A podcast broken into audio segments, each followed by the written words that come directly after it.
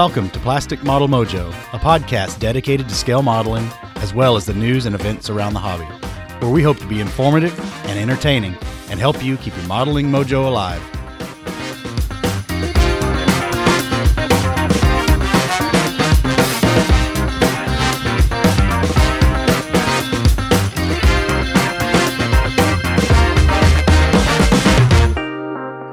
Welcome back, listeners, and thank you for joining us once again. And we hope your mojo is keeping your hobby moving. But before we get started, Dave and I would encourage you to also keep up with our friends from down under at On the Bench Dave, Ian, and Julian. They have been keeping us all well informed of the continuing Wingnut Wing saga, and this last episode for those guys is no exception.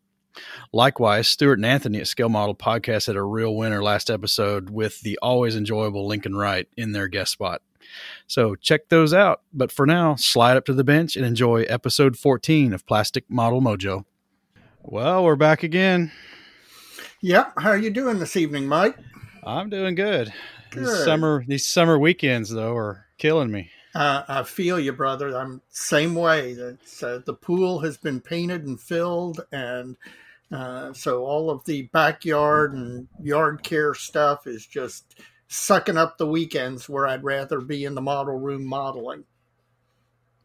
Well, it's going to rain eventually. Uh, well, hope, hopefully so. So, uh, what what modeling fluid do you have in front of you tonight? Uh, I am sipping a little bourbon by the name of Stone Hammer. Oh. And it's new to me. It's, this might be my first and last time, so it might I, I might double I might double up. It's a, it's distilled by Clear Springs Distillery there in Louisville. Um, but as I'm finding out after getting into it, uh, they're kind of an OEM distiller. I don't think they have their own kind of brand. I could be wrong, but I don't think so. They they make a lot of store brands, store labels, Gotcha.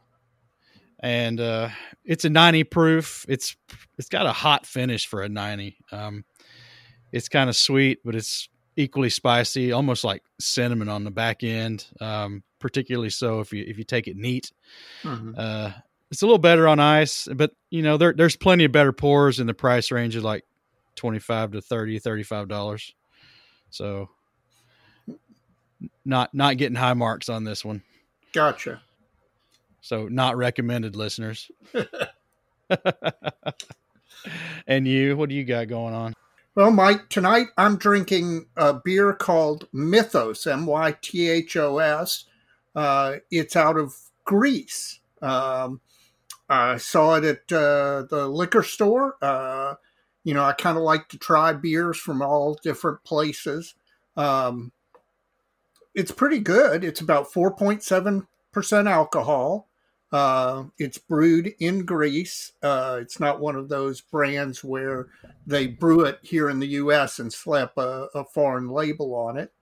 Uh, it's it uses barley malt as the as the base, but uh, no, I like it. It's pretty darn good. Uh, it's something. It, it very much reminds you of say Czechvar, Oh, okay. Yeah. and, and a very similar taste to Czechvar.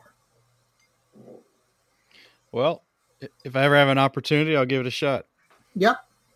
And uh, the, if we have any Greek listeners, you'll have to tell me if I'm drinking the Greek equivalent of sheep pee. well, let's hope not. Yeah, you and me both. Well, we got some listener mail again. All right. Well, I'm going to start off with uh, Mark Box. He was having a conversation with us on Facebook. He's from uh, Waukesha, Wisconsin. And uh, Mr. Box sent us some serious fan mail. I'm, I'm glad to hear that. That sounds great. Well, we got uh, some nice Wisconsin themed uh, beer glasses and a couple of bottle openers from Mark. That's fantastic. So uh, they, they all came to me. So I'm going to have to get you yours at some point. Hey, Mike, this podcasting thing is really paying off. You were right. yeah, we'll have to have to give those a test drive real soon. So that that was a that was a nice surprise. I, we appreciate that. Yeah, very much so. Uh, Neil Neil Kegley's back with his geographical information. If you remember last episode, um, I didn't have that. He's from Pulaski, Virginia. Know where it is? Southwest Virginia. Now, I guess it's Yep. Southwest Virginia. If you're a Virginian, being from East, Tennessee, my Southwest Virginia is a little more west than where he's from, but not too much. Yeah. He's about uh, kind of between Bristol, which is uh, the third of the Tri Cities area where I'm from, and then Roanoke. So closer to Roanoke, but uh, not not too far away. He also has a current pet peeve, Oh, really? but but we're going to hold that for later. Good idea. Another Facebook conversation uh, from uh, Stephen Lee. Now, Stephen, I, I couldn't figure out where he was from. Uh, maybe he'll notice back and tell us. He had he had an interesting uh, some interesting comments about a co- he's about our some of our past episode topics, and I guess the big one was the uh, the American model maker, American kit manufacturers conversation we had, and he he brought up something uh, interesting about the Testors Italeri relationship. Which was? I, I can't substantiate this, but uh, he's saying that this relationship was forged because all those little square glass bottles that Testors bottled their paint in, maybe the Model Master too as well, I don't know, were sourced in Italy. Hmm. And because those little glass bottles are really densely packed and really heavy, they ended up allegedly with a lot of vacant space in their containers because they couldn't stack them top to bottom, front to back with just glass bottles. Hmm. So through some method, they started importing uh, Italeri so through some arrangement, I guess. Uh, unkitted sprues, just sprues in bulk.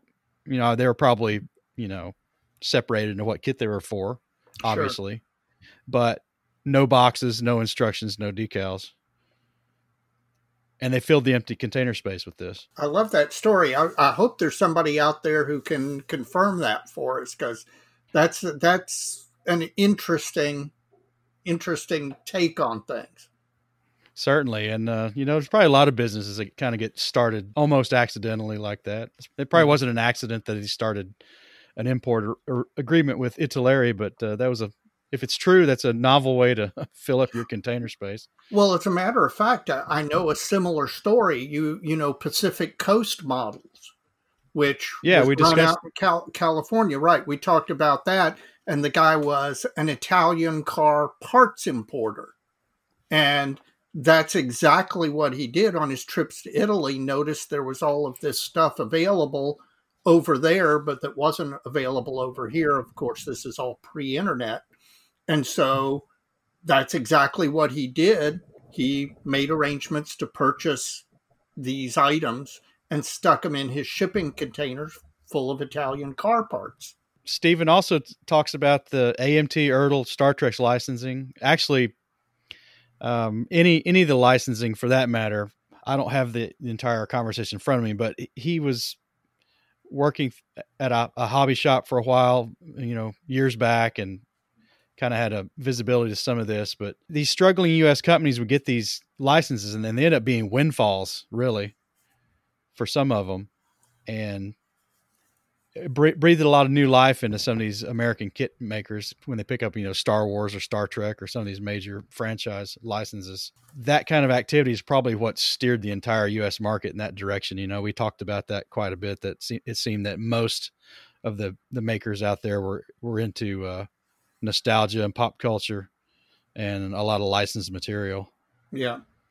Well, it would make sense, and you know, a lot of times those uh, man, those uh, media companies don't have any idea of the value of the brand of the of the show.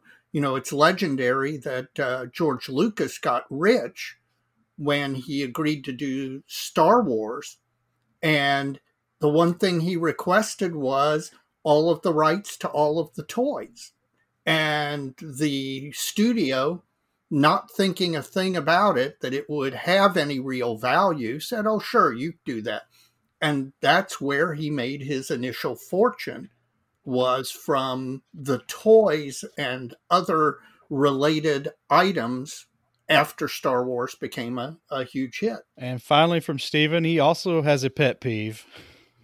Okay. And, and we'll save that for later. This is going to be a fun episode. I hope so. Uh, finally, from listener mail, Tony Jacobs. We've talked to Tony before uh, in listener mail, I think. I know on Facebook for sure, but he's from Gold Coast, uh, Queensland area of uh, Australia and he, he sent a really nice picture of a Mung uh, Mark Mark Five male. In fact, mm. the, the, guys that on the bench were talking about it. Uh, I guess he sent that to them as well. And we've been talking kind of a back and forth a little bit regarding the, the merits of scale and techniques and uh, Basil Hayden's actually. well, that's always good. And uh, actually, he brought up two pet peeves. He, he he yeah he hints at one and then he just lays the other one out square on the table. And they overlap a couple of mine and until we get to our special segment we're going to save that one for later too. So you can kind of see how this episode came about. Yes i, I, I see where you got the idea. Um, this is the point of the podcast at which i ask everybody who's listening if you would take a moment when you're done uh, using whatever podcast app you use to listen to us, if you would please go to Apple iTunes or Stitcher wherever you're listening to us and rate the podcast. Please give it five stars. Like I said, it's not an ego thing. It just that causes the algorithms that those uh, programs use to push us up the visibility scale so more people will get to hear us. And uh, that's been happening lately as our numbers have gone up the last several episodes. And so please keep doing it. We thank you. So, Mike, uh, what's your what's your benchtop look like? Uh, you know, we as we started the intro bit there, uh, summer is kind of taking its toll on me. The the Zis two anti tank gun's been sitting idle. I got it. Uh, I got it sat and finished, and just for no other reason really that I've other than I've been working on other things in the limited time I've been at the bench the last week or so. So, not much activity there. Now the the Morris and Bofors combo, the little Airfix kit. Uh, I've been working on the uh, the tilt top, the canvas top.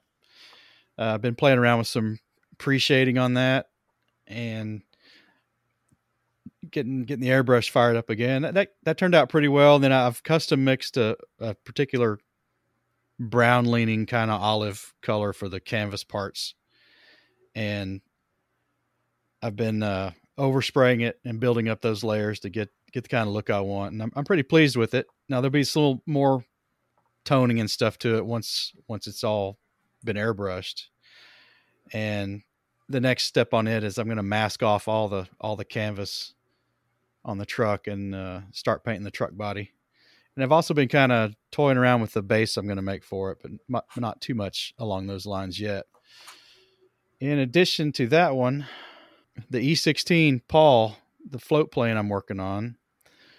I've got all the cockpit area painted and weathered and actually flat finished. I've not uh, joined the cock or the fuselage halves together yet. Now I got to confess here, I've not uh, stayed true to my word. I've I've ended up ordering some seat belts for this thing. That's how it starts, man.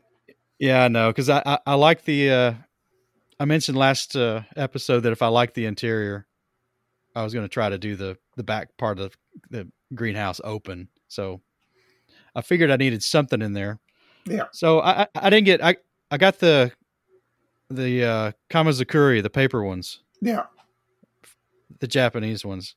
Right. And that that should that should be pretty straightforward, I think, instead of dealing with some photo etch or something like that. I hope. well, I can't wait to see it. As soon as those show up, I'm gonna get those on the seats and and uh, marry up the fuselage halves. Uh, the catapult cable is still kind of eluding me, but I'm gonna gonna have to bite the bullet and do the best I can with that, or it's not gonna go anywhere. Sure.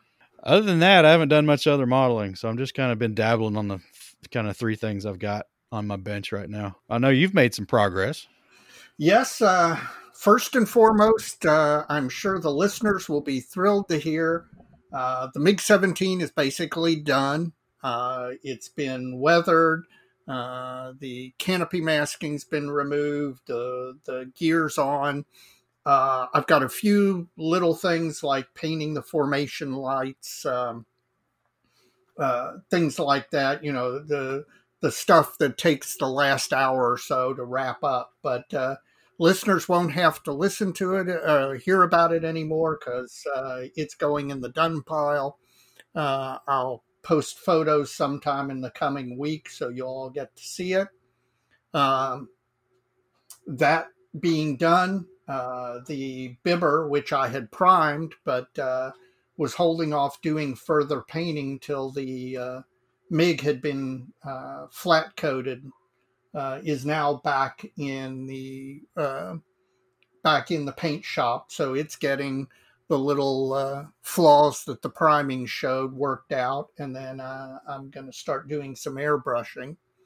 And finally, the um, M30, the 35th scale Russian field gun that I'm building. Uh, I've got the main breech piece and back half of the barrel together. Um, the kit did not fit as nice as I kind of hoped. One of my hopes in building uh, 35th scale armor was that I wasn't going to have to deal quite as much with seams and stuff like that. Uh, so far, that's not turned out to be the case. Uh, not the best fitting kit.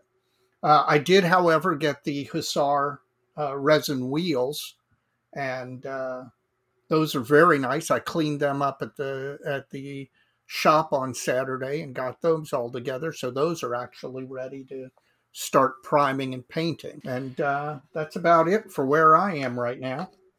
Uh oh, it's Dave up by one. That's right. You better get moving. Well, I'm gonna have to get busy. Well, you've been buying much? What broke your wallet last few weeks? Well, um, I haven't. Uh, I gotta say, I haven't been buying a lot of kits, uh, but I have picked up um, uh, uh probably about twenty of the AK weathering pencils. Um, one of the things I like to do on every model that I build, I want to try a new technique. A new, I want to try and stretch and learn new things and, and do new stuff. Uh, when it comes to weathering, I am a huge coward. Uh, I don't, uh, I hesitate to weather a model as much as probably it should be. Um, but uh, these AK uh, watercolor weathering pencils, uh, I watched a couple of YouTube videos on them, and uh, one of the nice things is they're very forgiving. Uh, ultimately, if you don't like what you've done, you can basically remove it. Um, so went up to the local hobby shop, Brian's Scale Reproduction, and uh, purchased a bunch of them, and I used them on the MiG. And I got to say, I'm liking it. Um, I think I still have a lot to learn with them, but my initial um, efforts pleased me, and I think they're going to be a useful tool in the toolbox. So, uh, what's breaking your wallet? I've been pretty good, other than the uh, the seat belts. Now I've bought a few paints for the for the aircraft as well, and uh, my big thing is I, I still need to settle up with Brian at Scale Reproductions. I've he has a kit for me on hold and a couple other things. If you want, I'll go by tomorrow and pick him up for you and settle up with him. Well, I'd appreciate that. It's uh, the Ryefields models uh, Firefly, Firefly, Sherman Firefly. Uh, uh, he's got the stack. I've seen it sitting there. Uh, have you ever tried those AK pencils? I've never tried them. Now you, you got me curious now. Uh, I will tell you, my initial test, I'm very pleased with them. You know, I've I don't know that I've even watched any videos with uh with those being dem- demonstrated. So maybe I need to do that. Well, I went on YouTube and I I found three good videos. In fact, I posted uh, a post on my blog where I linked to all three of the videos, and uh, very helpful. Uh, they answered a lot of questions regarding how you use them, and there are several different ways to use them. And uh, I highly recommend taking a look at those YouTube videos. Well, I'll have to do that. So, did you buy anything else? I'm trying to think. I don't believe I did. Not yet. Now, that MiniArt T34 has got to be right around the corner because I, I, see they they've they've announced a second one now. Mm-hmm. Yeah, I saw that too. A Czech T34. So that'll be popular, but uh, hopefully the the World War II one is uh, soon to come around. Okay. And probably the thing I don't like about that kit kind of segues a little bit into our special segment. As uh, you may have gathered from uh, all the listener mail, this episode's special segment is uh, our modeling pet peeves. Now we've all got them. A lot of them are p- pretty common, apparently. So we'll get into that. Well, since I kick off the uh, special segment, you're going to have to tell me yours first. Your first one. Well, well, Mike, uh, you're eventually going to just have to stop me because uh, I kind of feel like George Costanza's father on Festivus with the airing of grievances because I have lots of modeling pet peeves, and you're going to hear about them until you stop me. Um, let me let me start start with probably one of my biggest. Um, I was at the as you know I was at the shop Saturday modeling with the guys in the club, and I knew we were doing this segment, so I asked them, you know, hey guys, what's what's your and amazingly enough, the first answer I got was my number one pet peeve as well. Um, both uh, Tom Romanowski, Balky, and uh, uh, Stu Cox both mentioned this, uh, and that's bad instructions. Uh, they were referring specifically to Dragon. Uh, my pet peeve on instructions, my most recent experience is the Trumpeter M30 and the Airfix MiG 17, uh, both of which have places where it is tough to tell where they want you to place things because the instructions are drawn poorly. And there's just no excuse for that. In this day and age, there is no excuse for a set of instructions not to clearly indicate where each piece should go. Dra- Dragon gets panned a lot for their instructions. In fact, uh, I was watching one of uh, Panzermeister 36's videos, one of his recent ones. He's been building a Panzer III, and uh, the, the when, during the assembly part of it, he's like going through the instructions and showing how it tells you you got to cut this off and glue this here instead. And you end up with you know half a box of unused parts because they've done so many very nuanced variations of their Stug threes and Panzer threes that their, their instruction sheets are just a mess. Yeah, in fact, that's exactly what Stu was was mentioning about Dragon is where they take all these different sprues and just like juggle them together and shove them in a box. And you know, there's so many different versions of of any particular kit that uh, it makes the the instructions even more confusing. Well, from the from the armor perspective, I'm curious where they're going to end up going here in the next few years because you know they were king of the world there for a while, and and now they're they're trying to stay out of irrelevance. I think. Yeah, have they kitted anything new that isn't just a a remix? Well, they've tried to re kind of revamp some of their kits and simplify them. And I, am not sure where they're going. They, they've not nothing's caught my eye, so I've not paid much attention to it. But you know, crap, there's so many new high end makers now that maybe they've lost half their designers. I don't know. Yeah. Well, I'm sure I'm sure all of these new manufacturers are cutting into their market share. It's got to be really hurting them because I don't think price wise, some of these new manufacturers are all that more expensive. No, I agree. I don't think so. And a lot of them are better kits in general. So what uh, what's your pet peeve? Well, I've got a lot, but I'll I'll start with one. Um, my first one tonight is uh, I'm going to kind of be a little vague here to not single any individual or whatever out, but it's when a mainstream modeling magazine runs like a six page spread article by, we'll say, scale model rockstar. Yeah. And in this article, scale model rockstar makes full use of scale model rockstar's own line of products. now, I've got nothing against scale model rockstars. I don't know them personally, and they're certainly an inspiration to all of us. But uh, um, and I can't pretend to know the true arrangement between them and the publication. However, f- for me, it just gives the impression that the scale model Rockstar was paid by the magazine to advertise their own product line, or the magazine and the scale model Rockstar are in some sort of cabal. Or alternatively, it's a paid advertisement by Scale Model Rockstar that's not been disclosed by the magazine as an advertisement. It could be that, because um, you know, I'd say if you're if you're if you're a business, you know, pay for every pay for advertising like everyone else hawking their wares, you know, or or author and sell a book, which now a lot of these scale model rock stars have done. You don't see a lot of this here uh, recently, but uh, I don't know. Some of those articles have always just rubbed me the wrong way. It does rub you the wrong way when somebody is obviously hawking their own wares, particularly if it's a, a, a particular item or material that many manufacturers have and they're using their particular line. So we'll see. That's just kind of one of my one of my pet peeves, but that's not really kit related. Um, what else you got? Well, I'll give you one that's kit related. Um, aircraft manu- model manufacturers who do not put the clear parts in a separate package.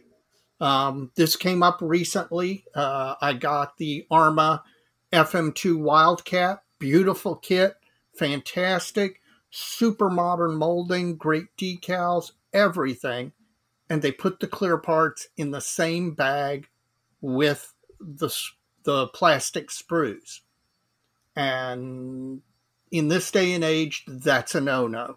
Uh, it just leads to heartbreak. It leads to beautiful clear parts that have scratches or breaks or or you know stress fractures or any number of things. And all you've got to do is package it separately. Uh, and I'll, I'll be honest with you, I am I'm I'm kind of surprised that Arma in this day and age made that mistake. Well, I used to send them some customer mail. Yeah, they, yeah, they might listen. Yeah, uh, you know they, they might. You're right, but uh, uh, yeah, that's a, that's a pet peeve that in this day and age that that shouldn't happen. So, how about how, you? How is how, well, how is that kit, by the way? Oh, that, that kit is gorgeous. I mean, there are a few people on the internet have reported getting some kits, uh, some sprues that had some sink marks, or, or which Arma's apparently been very responsive to people who've contacted them about uh, uh, issues with their particular uh, uh, kit that they received, um, and are very open to sending out replacements and all. But uh, the the kit is beautiful. I mean, just very modern molding, uh, state of the art. I can't wait to build one. Uh, this is ironically the most produced version of the Wildcat, yet it's the one that really we have not had a mainstream manufacturer do up to this point. So um, I I got to say I'm pleased with it. I'm very happy with it, and can't wait to can't wait to tie into one. So, uh, give me another pet peeve. Uh, this current trend in armor for full interiors. Yeah, I think we've mentioned this one before. Well, getting back to listener mail from Tony Jacobs, he kind of danced around this one a little bit and makes the key point that for the most part you can't see it. somebody just did a Panzer IV, and I mentioned that in the past. That's got uh, well, if you open the front, well, it's that that's a that's a model you could really open up and show a lot of the interior. But I guess this uh, this World War One tank he built had a full interior, and there's only like a couple of doors in the sponson of that thing and to leave open. And God, you probably if it's buttoned up, you can't see any of it. There's there's no there's no aperture big enough to see through. But um, just generally, you're looking at an increase an increase in build time and paint time. There's a little bit of cost overhead with with this too, I think, for a lot because a lot of these kits, you know, are getting a little pricey. They're not terrible, but you're you're you're getting a lot of extra stuff there. Yeah. Now, going back into the 80s, models modelers were wishing for this kind of thing. Um, and then we started getting them in resin. They wanted them in styrene. I'm not sure this is what we were wishing for, though. Not quite. um, I think TriStar got it right with their 38T, their Panzer 38T line, and AF, AFV Club did as well with their their Sturmtiger. Uh, w- with those two kits, they had a separate injection molded interior kit you could buy for the base kit. So if you didn't want to build it hatches open with nobody in the hatches, you didn't have to have all this extra stuff or put a lot of time into building something you weren't going to see. Um, I think that 38 kit's gone to Hobby Boss now, and I think the in- interior is included now. Maybe their price point kind of minimizes that downside, but but generally speaking, I've said it before. If I had a option for a fifty dollar kit with no interior and a thirty five dollar interior option for an eighty five dollar total, if I wanted the whole thing, um, I would rather have that than buy a seventy dollar kit with a full interior because probably I'm not going to do the interior. So I'd rather buy the fifty dollar kit than the seventy dollar kit. That's kind of sure. where I'm at with that. That makes um, perfect sense. I wonder if there's some some financial incentive where they figure that they wouldn't sell enough if they made it separate, but by putting it in, they can charge enough more and enough people will bite the bullet and buy it anyway to make it economically feasible to to market it that way as opposed to a separate interior. Well, that's that's a good point because with a with a separate module you buy later, you've got you know more instructions, another box, and all the overhead with it, right? Right. So so yeah, I mean the tooling part of it's kind of the investment, but if you can amortize that over every kit you sell, you know, I I would perfectly admit that maybe I'm making too much of it. Maybe maybe I need to look at the price points more, and maybe it's not that big a deal to just not build it and chuck it all in a spares box when it's all said and done. Because you know, back to Dragon, some of these kits with full interiors aren't that much more, if any more, than some of their stinking bazillion part count kits with bad instructions. Not going to be getting any free kits from Dragon, that's for sure. All right, well, let me pick up my next one. And this one, it's modelers. Anytime a new kit is announced, or CAD drawings are released, or test shots are posted on the internet, there is invariably a slice of modelers who have to immediately declare the kit a complete crap pile and just not worth your wasting your time on, etc., etc., etc. And it just it's irritating as all get out. Now, when a kit comes out and people can actually get their hands on it and examine it and and do comparisons, if people want to point out things that they think are wrong or flaws or, or whatever, that's great. You know, it's a it's you know, I'm, more information. People can decide whether whatever the flaw is or the problem is matters to them. But there is some subsection of modelers, and modelers as a group are a bunch of know-it-alls to begin with, myself included. I'm not, but that it's like there's some urge to be the first to declare the kit fatally flawed. And it just, you can't do that based on shots of sprues or, or God worse yet, CAD drawings. And I just wish people would stop.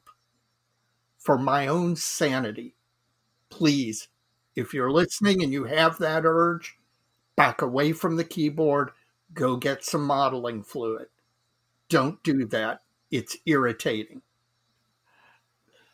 I, I think I've been pretty good about not doing that too much. Every time something new comes out, my position has always been, or not always, I've, I've probably done it a little bit, but is how is this incrementally better than what we had before it came along? and that's a slightly different and that's a slightly different issue where you know let's say this is the bazillionth me 109 that's a very valid question to ask and really doesn't depend on the kit itself in most cases um, whereas what i'm talking about is more people without ever seeing actual plastic in their own hands Oh, okay. manage to to look at a computer screen and declare the problems with the kit that either doesn't exist yet or exists only in test shots of which there are photographs of sprues and that just that just as you can tell that drives me up a wall what's your next one Gratuitous photo etch. amen brother preach or, or bad photo etch. Now, Stephen Lee from Listener Mail mentioned this as well. Uh, man, some things are meant.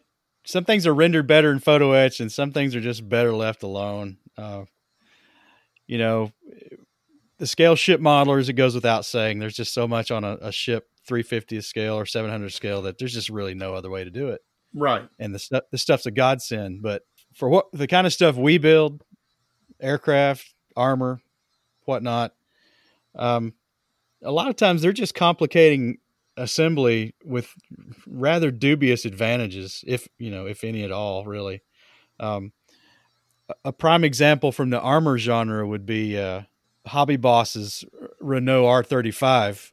Now, this kit's been outclassed by you know the recent Tamiya release, but right if you go back and look at uh, a good place to go look at it would be um, Terry Terry Ashley's review, his Perth military modeling site uh, down in Australia. He's got a review of this thing, and uh, Hobby Boss put in these photo etch pieces that are inside the cross section of the of the bogey assemblies, and they're they're hard to form and get them all the same. And he ended up just throwing them out and replacing them with plastic, which was probably what Hobby Boss should have done as well. Uh, that's an example in in armor of just something that didn't need to be done. It just really made things terrible. It's really a hard build if you use the photo etch parts in in the suspension. Uh, in addition to that, there's a lot of poor PE out there too, and I think my experience on the Trumpeter PT76 I built uh, is a good example of that. It's, it's just some of it's just poorly executed. You know, it's it's really simplified, so you got to wonder if it would been if it would have been better just to do it in plastic. Uh, another issue I have a lot of times with the trumpeter is the brass they use is is kind of hard. Even even if you anneal it over a flame and let it cool, uh, it still tends to break at the fold lines. And you know, I had to beg, borrow, and steal two or three photo etch sets from that PE or from that trumpeter PT seventy six to get the the light guard baskets to work. Mm-hmm. And to be honest, they're not that great anyway.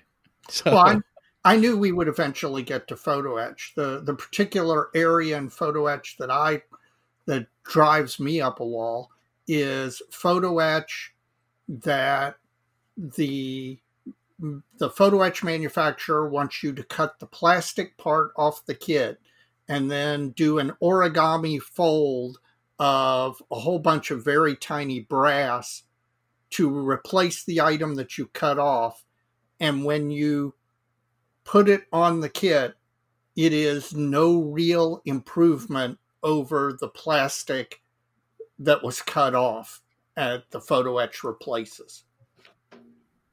And I, uh, you know, I, and there are people who can do photo etch and do photo etch really well. The people who can use and make the actual working tool clamps on 35th scale tanks, hey, more power to you. But it just so much of it seems like an excuse to put stuff on an etched fret. Like at some point, they're really working for things to come up with. Yeah, hence the gratuitous comment from uh, Yes. Stephen Lee. Yeah. now the, the, the, the this trump, the, excuse me this trumpeter kit I built uh, the screens for the engine deck intakes were really nice. It was just all the other stuff, and they were on separate frets. Yeah. Oh, and photo etch has its uses. There's no question. Oh yeah, I agree. You got another one? Oh I gosh, hope. I told you you're going to have to cut me off at some point because I can literally go on all night on this. Well, you got um, you have to keep us out of you have to keep us out of litigation too if we okay, offend anybody well, here. Uh, the heck with it. This is opinion. It's protected by free speech. Um, let me give you one again, referencing back to the Airfix MiG 17 I just built. Airfix molded the front, the nose wheel of this kit, the front fork and wheel as one piece. Now, in the 1970s, that was acceptable. Okay, that's the way a lot of manufacturers did it in 1970. But for a 2020 model kit, for them not to mold the pieces as two as a fork and a wheel that goes in it is just not acceptable because no matter how good a painter you are, and I think I did a pretty good job on this on the nose wheel of this MiG. It doesn't look a single molded piece, wheel and fork together, does not look as good and never will look as good as two separate pieces put together as the actual thing was engineered. And like I said, it, with the molding technology today, there's really no excuse for doing something that that lazy because that's all I can call it is lazy. Well, you didn't buy two kits and carve the fork off one wheel and the wheel off another fork and and throw throw the rest of the kit away and oh what i did buy was uh, the Eduard Brassin set for the wheels for the airfix mig 17 which includes a new nose strut and a separate nose wheel. And every MiG 17 that I build, the Airfix kit from here on out, will have one of those sets. But there's no reason that I should have to have done that. I love Airfix. Uh, a lot of the kits I've built lately have been Airfix kits. Sometimes they just make me want to pound my head on the desk at some of the decisions they make in otherwise great kits, and that was one of them. So, how about you? Come on, here's some grievances. Too many weathering products. Oh God, yes. so, so this is back with uh, Tony Jacobs again. This was his his peeve. He flat called out. Um, Tony, I'm going to quote you here. How many shades of Africa Africa Korps belly button lint pigment do we really need? As I think I said, the answer is three. Well, and then I, I, I mentioned to him that a while back someone had released a set of resin toilets and urinals in 35th scale, and then I joked on our club Facebook page that Mig would probably do a weathering set for it. God, I don't even want to think about that. But here's the thing: is not only are you going to get a weathering set, there will be three or four different colorings of fecal brown depending on the diet of the inhabitants where this particular toilet toilet was located. Well, so you're going where we went. It didn't take long for this to devolve into some uh, junior high school potty humor. but uh, uh, we are kind of at saturation. I mean, it. God grief you watch some of these YouTubers and they're never using the same stuff twice. It seems like, yeah, they must have a lot of stuff. Because I look over at my my selection and it's already looking a little scary, and I don't use it all. Yeah, well, the one that gets me is the forty-two different types of earth.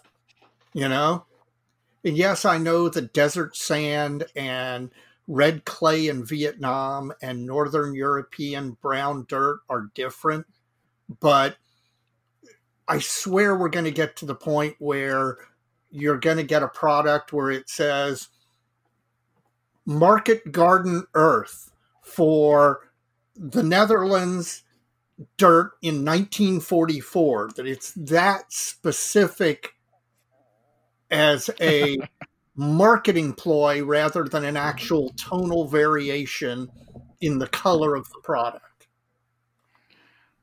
Yeah, I think that's true. Uh, I say that because I, have used one of the the Vallejo Earth products, and I've used others in the past, and I've never used the color as anything more than a base. You know, just to have something that wasn't white or gray. Right. It always it always ends up getting a lot of heavy washes or even airbrushed a different color. Almost every time. Yep. Absolutely.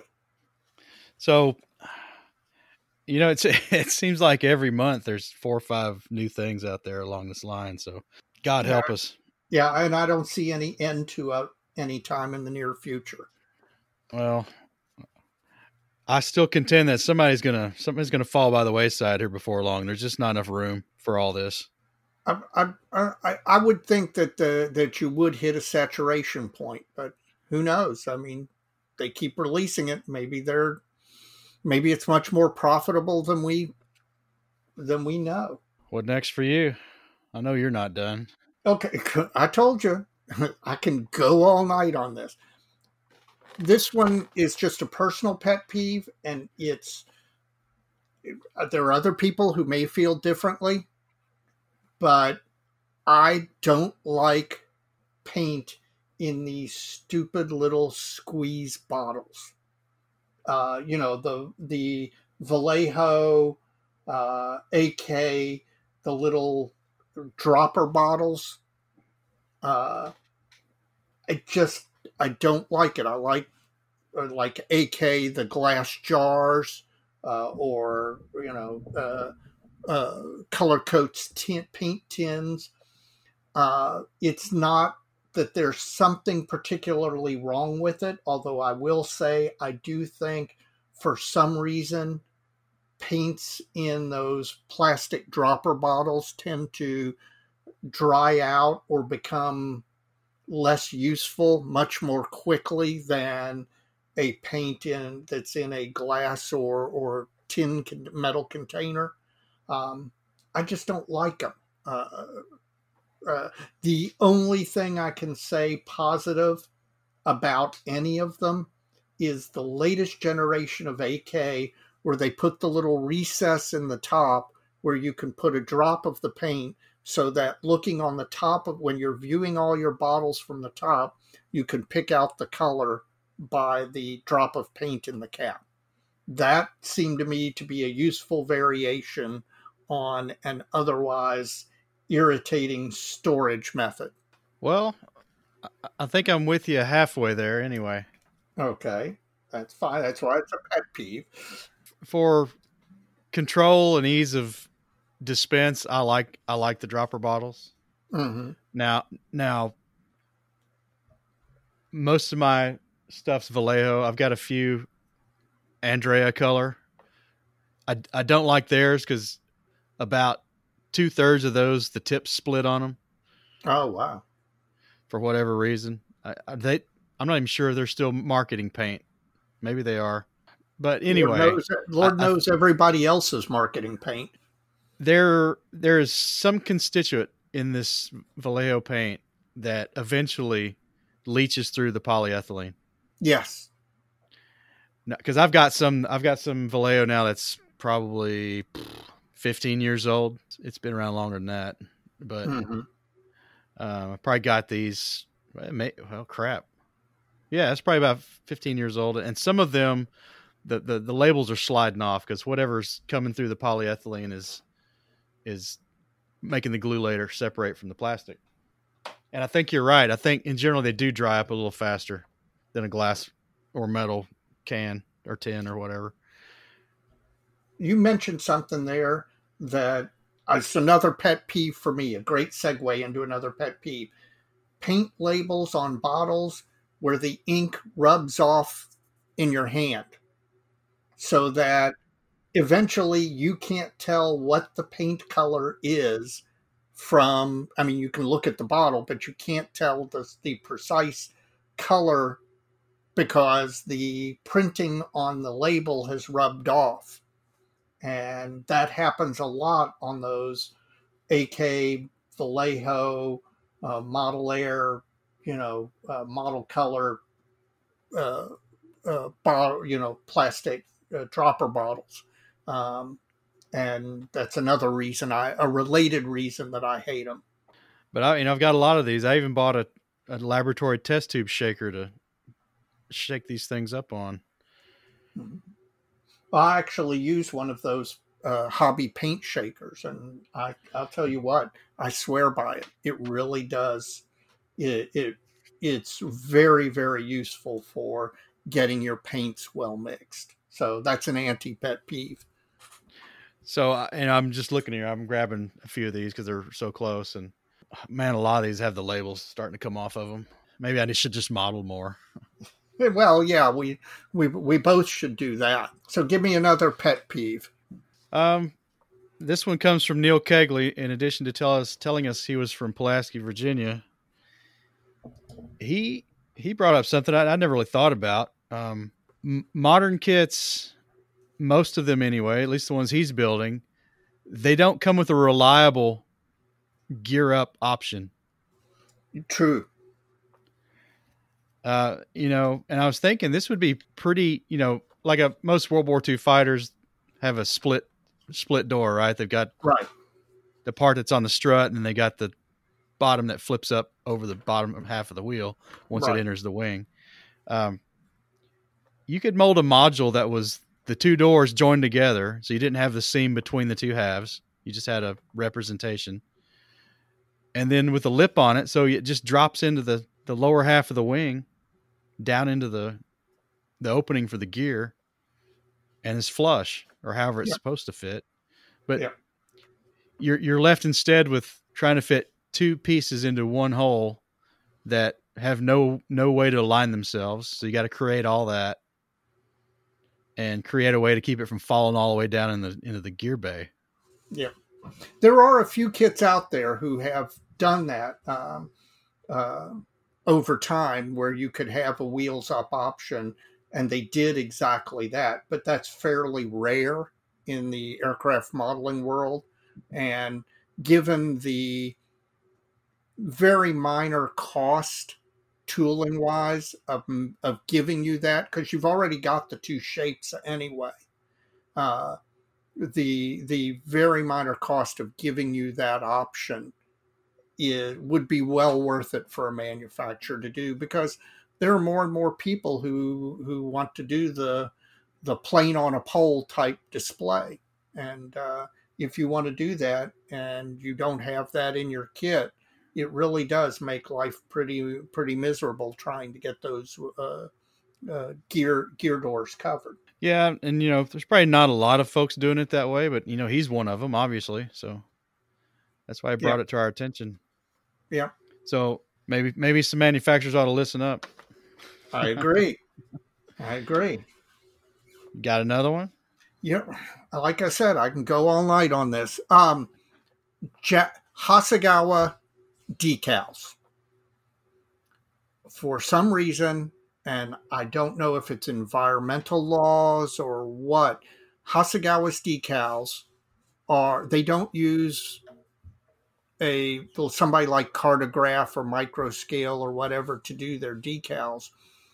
They do them, I think, in Japan, and as a result, these decals are unbearably thick um, the amount of carrier film that that's on a decal sheet uh, is thick, which means that it's harder to get the decal to lay down, harder to get it to conform into uh, uh panel lines, rivets, etc. Uh, it's harder to cover. Uh, they're just, you know, I'll be honest with you. Any Hasegawa kit, the first thing I do is generally throw away the decals and go get an aftermarket set. They've been doing this ever since the 70s. Um, and in this day and age, there are so many really nice decal manufacturers out there. There's just there's there's no excuse for it anymore.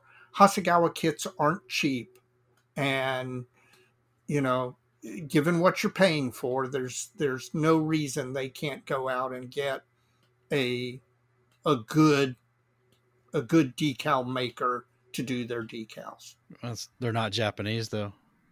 Well, and uh, and I don't know how much of that is, you know, related to either Japanese import laws or Japanese environmental laws or whatever. But there's some reason for it, and I wish it would go away because, uh, you know, I just hate opening up a box and just tossing the decals. But pretty much that's what I do. That's kind of where I'm at with this Fujimi float plane. I don't know how these are going to be. Yeah. Fujimis usually aren't as bad as Hasegawa, but again, they're not up to the quality of uh, of many of the aftermarket manufacturers. You know, you may have to source some from third party sheets. Now, Tamiya gets panned for that too. Yes, uh, although Tamiya's to me are not quite as bad. They aren't. Again, they aren't up to the quality of the European or American manufacturers, but I don't find Tamiya's quite as objectionable as I do Hasegawa's. But in just in general, not to to um, single out a specific manufacturer, but I just wish model companies would include new, modern technology decals in their in their kits because it can be done. All right, Mike. So, what's your next pet peeve? I may be out. Oh, you've got to be. Come on, you can complain better than that. I probably can, but ma- manufacturer wise, I I don't know. I think that's that's it for me. That's all I got. I will give you one more. Let me just right. to, just to, to, to, to give you an end. Um, and this is a kind of an engineering one, so so you might like it. Uh, thick sprue gates that there are still manufacturers out there whose sprue gates and their attachment parts a are too thick i mean i you know we all know what a modern manufacturer can do if they're paying attention and, and doing things correctly so there's no excuse for sprue gates that are inordinately thick it's just kind of of lazy, or maybe it's done to enable them to use less expensive, less quality plastic. I don't know. The other related uh, part of that is the location of the sprue attachment points.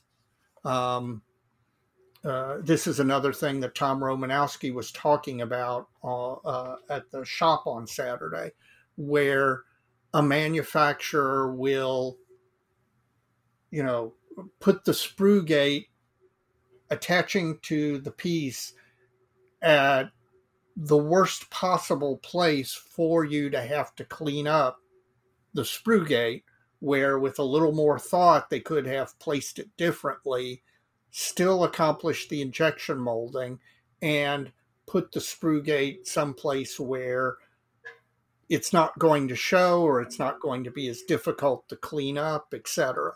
And I feel like you know uh, some of this is is nitpicky complaining because again I've said repeatedly we live in the golden age of modeling and I'm happy to get new kits of of almost anything but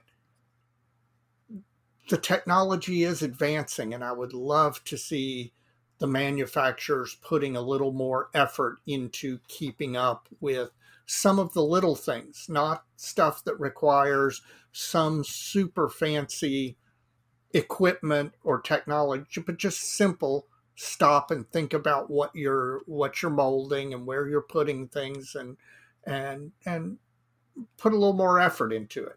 Because uh, you know that some of the things that takes the joy out of modeling is having to deal with things like that, especially when uh, you know you shouldn't have to.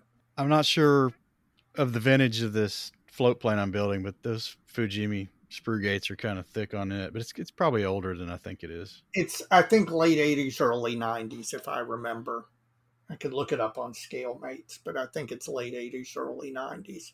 So the technology has has gone two generations beyond that. So f- for sprue gates, there's there's a lot that there's several reasons for that. Another another thing that you didn't mention is is you know that the tonnage of injection press they've got to run it on may may influence that, and if they are if they're designing tooling for mold presses they've already got or their manufacturer already has, then that might explain some of that. But a lot of this misplacement could be easily fixed. Yes, like I I know you guys were looking at the Tamiya new Tamiya KV1, right? And one of the gripes is that uh, instead of putting uh, ejector tabs on the outboard of the track links to knock it out of the tooling, uh, you know, there's they've they've hit it right. You know, probably I've not seen the kit yet, but they're actually on the backside of the track link, so they're gonna have to be dealt with. And some manufacturers will put those little tabs on the outside of those so you can get them out, or so they don't have to mar the the, the track link. But a little, little bit of a surprise from Tamiya, but uh, I got to think a lot of the a lot of the people fondling that kit are going to replace the tracks anyway. Yeah, yeah. Well, I, I took a look at it, and man, it does look like I like the KV one. I think it's an attractive vehicle uh, and you know there's all sorts of weathering and painting and markings and all you can do with it. So i predict that one will be a very popular kit. I'm sure i'll get it. I have no doubt. Well i think we've reached the end mike so uh, have we griped enough? I think we've griped enough. I, it's not that i couldn't gripe more because lord knows so like i said it's it's the airing of grievances. But i think we've griped enough that uh, people are probably tired of hearing it. Although I would like to hear your all gripes. I know there's stuff that we didn't have time to mention that people find irritating. So I want to hear from you all what you all think is uh, a pet peeve or gripe that we we didn't mention but we should have. Absolutely. So, Mike, what's your shout out of the month? None other than listener Mark Box, of course. See, you can be bribed into a shout out. I think so. Uh, You're as bad as those well, magazines you were talking about. Probably, except I didn't get paid. he made some very favorable remarks about our little show here, and uh, hell, he sent us some free stuff as a token of gratitude. So he enjoys the show and appreciates what we're doing. And you know, that's like I've said before, that sort of thing makes all this fun and worthwhile and enjoyable and all that. So, Mark, thank you for the uh, the paraphernalia, and glad to have you listening. Amen. Thank you. And what about you? Well, um, the my shout out for this month is to uh, uh, YouTube modeler uh, uh Martin Kovac, known as Uncle Night Shift. Um, I've learned a lot. I've really enjoyed his uh, YouTube channel, and we'll have to do a whole episode on YouTube and YouTube modeling at some point in the future. But uh, uh, he's done. Uh, he does mostly armor models, or almost exclusively armor models, and he switches back between 35th scale and 72nd scale, and I have really appreciated his 72nd scale armor videos because you get to see weathering not just in 35th scale which is is much more common but getting to see how he takes those same techniques and adapts them to that smaller scale uh, I've really enjoyed his stuff. It's it's great to watch. Comes out every Friday, and uh, I got to admit, it's one of those things that I look forward to, you know, you think, oh, good, it's Friday. I'm going to get another one of these videos. Well, I can second that. I enjoy his stuff too. And yep. you're right. We do need to do a little bit more on these YouTube channels, the ones yep. we like anyway, and why. Absolutely. Well, I think that's going to wrap it up. Yeah, I think we've gone more than long enough. I'm almost complained out. All right, Dave. Until next time, there's so many kits and so little time. Have a good evening. All right. Good night. Good night.